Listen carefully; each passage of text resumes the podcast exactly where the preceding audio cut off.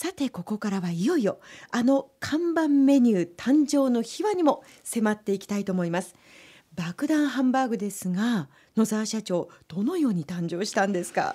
この前身ははい。古いところをたどると、ええ。今から三十数年前にココ野沢というお店をやってたんですね。はい。そこにタルタルステーキ焼いちゃったってのが一番スタートです。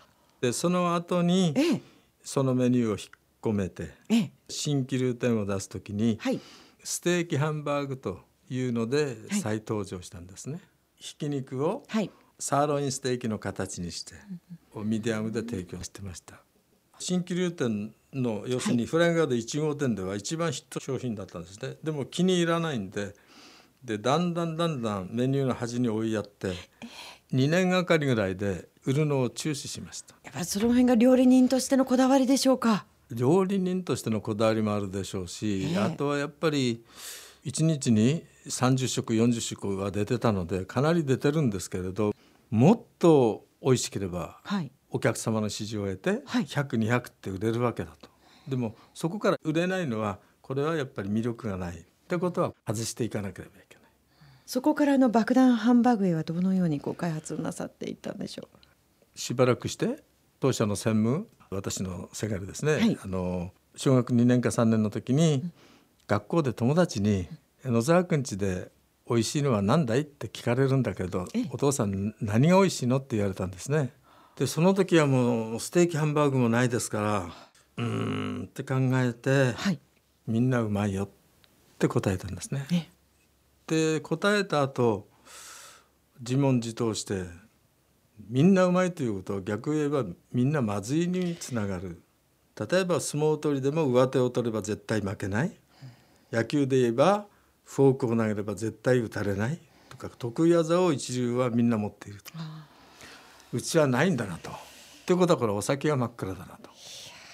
でなんかないかなといろいろしたらああそうだ。あのステーキハンバーグってのがあったなと。はい。あれをちょっと作り直してみようということでそれで今の形の爆弾ハンバーグはい。ができたんですね。この野沢社長爆弾ハンバーグという大変インパクトのあるネはい。ーミングなんですけど、これを考え出したのも社長ですか？そうですね、ええ。爆弾ハンバーグという名前をええ考えてええ。会議を開きました。店長以上。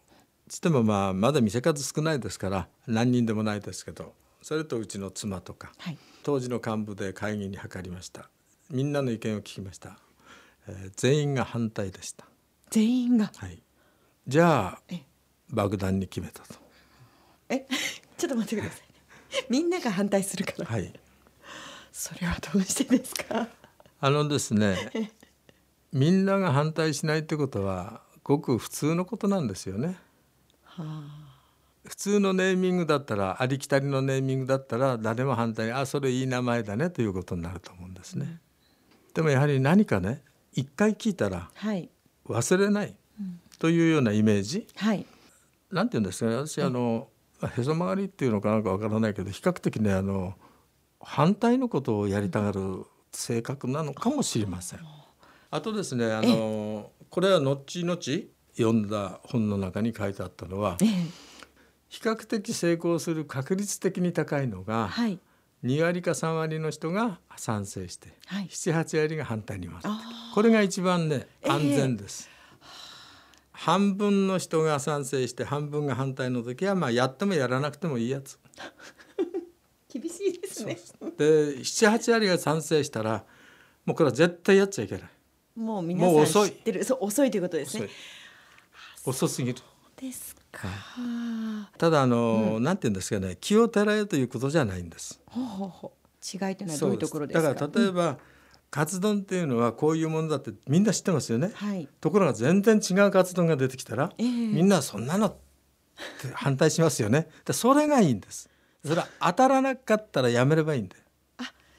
確かにおっしゃる通りですね。ええ。だから、はい。私思うんですけど、やりながら考える考えながらやる同時並行でいく完璧なものを提供する時には作ろうと思ってます。ええで完璧で出します。ねはい。しかし完璧なものができた時にはもうそれは完璧じゃなくなってんですね。はあだって時計の針動いてますから。あ、そうですね。もう時代遅れになってる。あで実際に今度え試作段階でやるのとお店の運営の中でたくさんのオーダーが入る中でやるのとはこれ全く一つだけ作っていればいいカツ丼一つだけを作っていればいいのとカツ丼が来てラーメンが来てタンメンが来てオムライスが来てっていうこれ全然違います。テストキッチンで100のものが運営の中オペレーションの中では78割か、下手すりゃ半分ぐらいに品質落ちると思いますよね。でそこでまた改善が入ってくる。なるほど。そうやってこの人気商品爆弾ハンバーグが今私たちの元に届けられているというわけなんですけれども、あの多店舗化のタイミングについても少しお話を伺えればと思います。はいこれ出店の時期とか地域というのはこれやっぱり狙っていくものですか？それまでいろいろな準備をしてそして出店するわけですけどやはりあの人でしょうね人がうんキーワードでやっぱり人だと思います。ええ1店舗やっている時に次の店の50%分ぐらいの余分な人を入れても収益が立つようにして私はやってました。それでやっぱり初めて出店をしていくと。それとですねあの、店を数を出してきた当初の頃は例えば1店舗目から2店舗。ということは2店舗の時に1,000万かかったとします。はい。とこの店がダメになりました。繁盛しない。けど1,000万借金だけ残ります。で1店舗目の利益でこの1,000万の借金を十二分に返せるような時に出しました。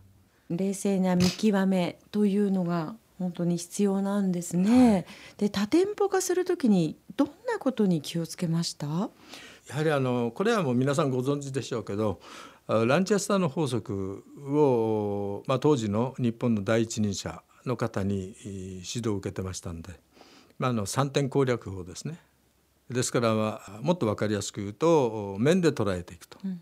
これはあのチェーンストアでいうとドミナントということになりますけどね、要するに河川状態を作るということになります。近くでお店を出していくというか、はい。はい。え私ども気流だったのでえですね、ええ足利はい、太田？ええ。伊勢崎。これ大体15キロぐらいなんですどこも。あそういう。で気流の場合後ろ山ですから。前だけ見てりゃいいんですね。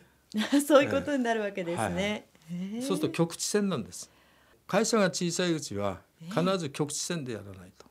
そういった意味では気流というのははい、独立には非常に適してやりやすい限られたこうエリアというか。そうはい、そうするとゲリラ戦で勝てるんです。はあその他例えば働く方に対して気をつけたりということもございましたか？やはりあの、労働基準法、まあ、これはですね私どもは15年20年前からはい。守るように一生懸命努力してますけど、やっぱりこの辺のところがしっかりしてないとですね多店舗化するとはい。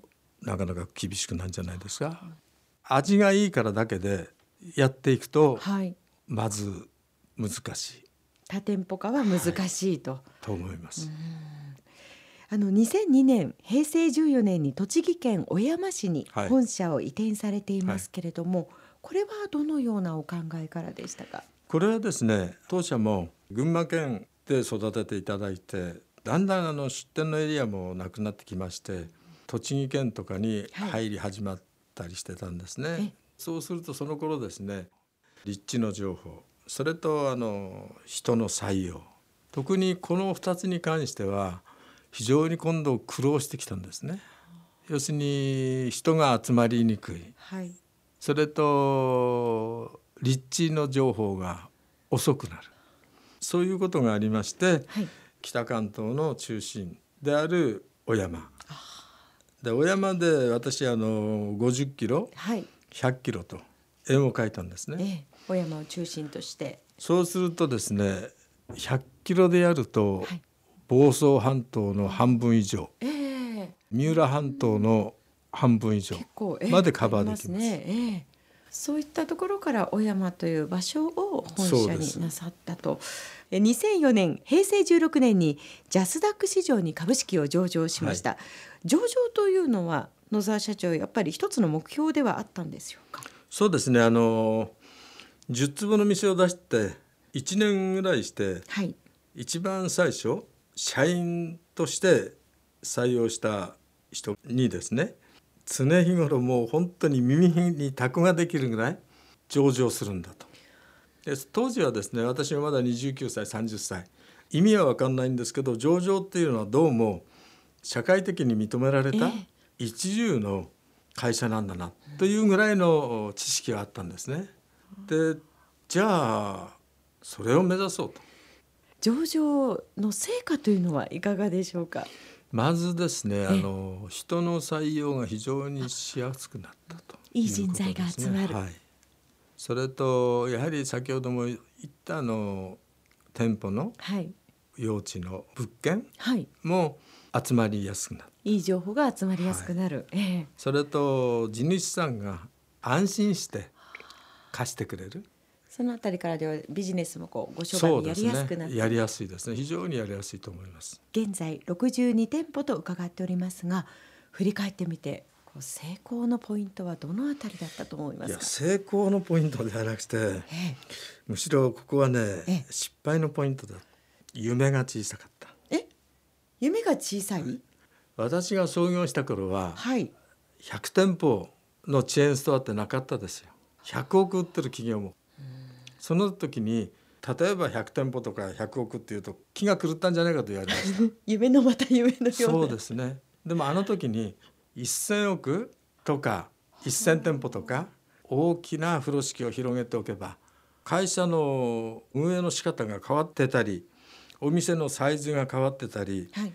または業種とか業態が変わってたり、まあ、いろんなことが変わって1,000店舗なくても700点とか800点はできてたんじゃないかと。丸が一つ違うと。ですからあの成功のポイントっていうのは え大きな夢をはい。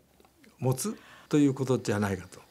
はい、でそれを持って名文化をして、はいそして夢を語り続けるっていうことでこの小さな夢だったんですけど私はですねあの10項目ほど書いてはい。車の中にそれとトイレええそれとベッドの近くはい。置いておいてですね、で車の中ではもう大声で叫んでましたね。